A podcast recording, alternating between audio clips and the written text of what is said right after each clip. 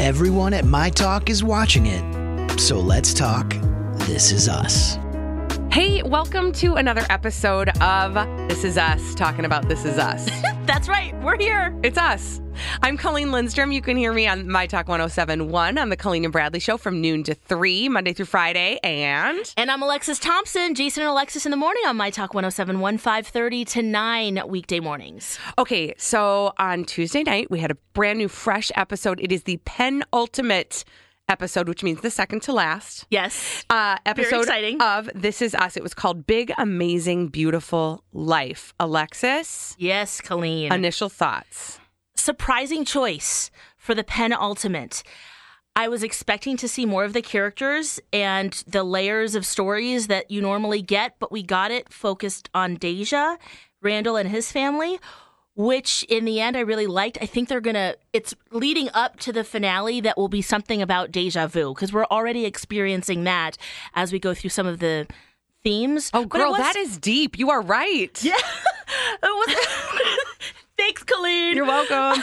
We're done. Bye. No. Bye, peace out. But it was surprising, though. I have to admit, as we're going through, I'm like, "Where's everybody else?" Well, and I, I thought the exact same thing. It was not that it was a bad episode. I don't hmm. want it to sound like I'm saying it was a bad episode. It was, like you said, surprising because I was fully expecting to get more in depth about kind of the grieving process that they were going through and see little glimpses of Deja. But this was very Deja forward, mm-hmm. this episode was. But what I will say about it, and the part that really touched me, was how they were able to weave in storylines of all the other characters in a way that mimicked what Deja's life was like. So we saw we learned a lot more about Deja's backstory, but but occasionally you would get a glimpse of something that about Deja's story that mimicked part of the story about the big 3, about, you know, certain characters. And what I appreciated about that and what I loved about that and what made this such great storytelling for me was you know, it, it, it kind of unifies everybody. You can come from a different socioeconomic status, from a different um, community racially. You can come from a whole different life experience, and some of the same pains, the same griefs, the same issues will show up in different ways. like alcoholism, Like alcoholism, exactly. And uh, you're right. I love it because it's just a little flash. We just saw a little bit of Jack. He's drinking. There's Kevin. He's drinking. Deja. There's drinking in her mom's boyfriend's past and her mom. And so there's all of that. But you're right. So they were there, even though Deja was kind of the central. Uh, piece there, but I have to say, as I was watching, I was feeling for her.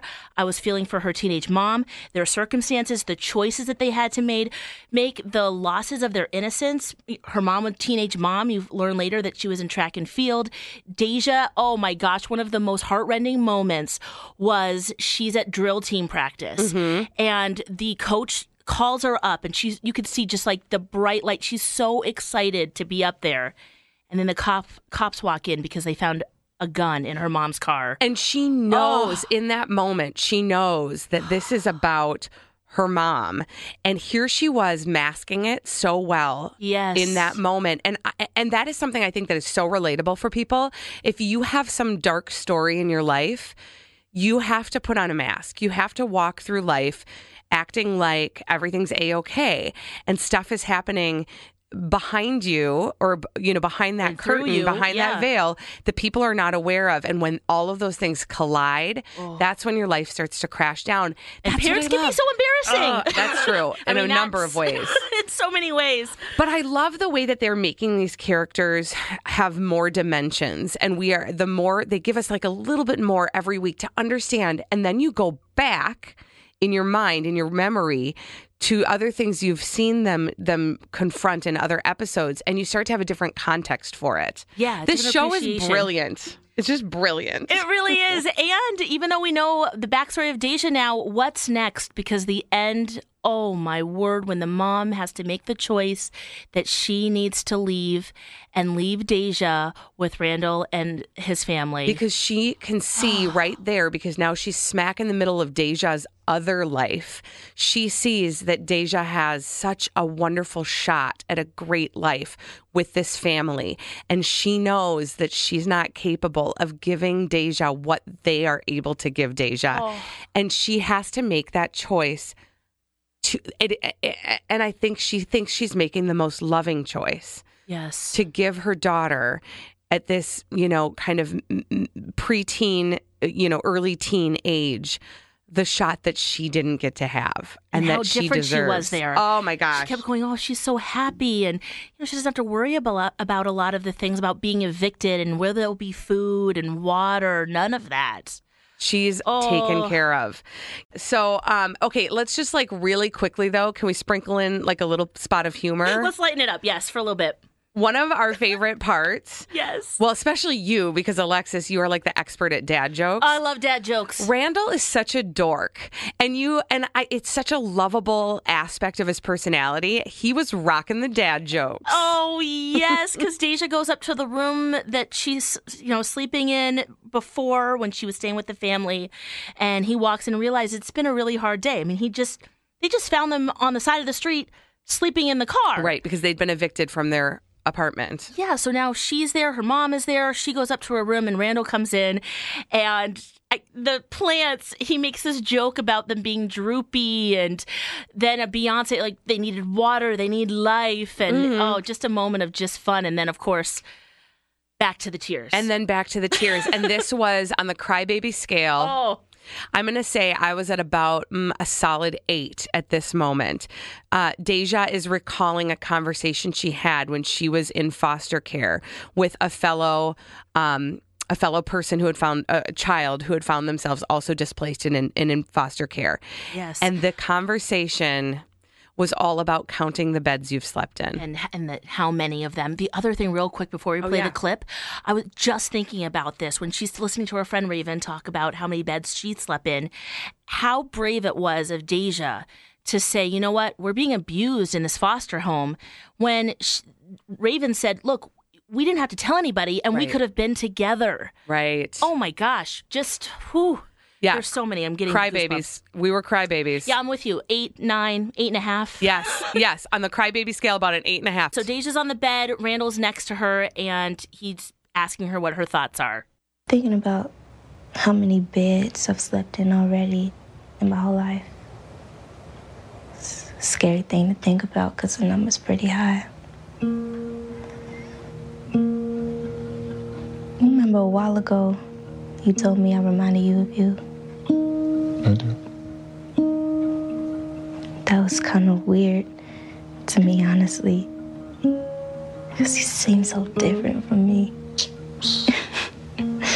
it just didn't seem very deja vu to me.